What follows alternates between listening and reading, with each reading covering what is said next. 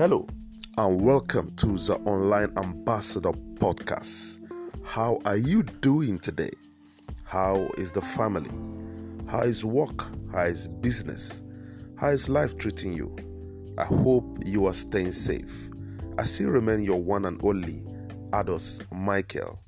On today's episode, I would like to encourage you to display these seven principles of life changing attitude in a prominent location in your home or office. To constantly renew your commitment and unify yourself as honorable persons and leader in your own little capacity. Number one, tell the truth even when it's difficult. Avoid duplicity and deceitful behavior. Number two, treat others with dignity and respect. Take the lead and communicate value to others. Number three, keep your word and your commitment. Ask for relief sooner than later if necessary. Number four, be ethical.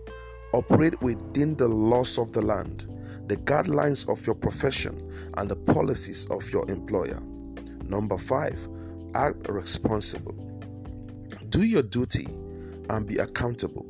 Own your mistake and work to do better in the nearest future. Number six, be courageous. Lean into the pain of your fears to do what you know is right, even when it feels unnatural or uncomfortable. Number seven, live your value. Be faithful to your spiritual call, your conscience, and your deepest intuition. So make sure you take this set of guidelines very seriously.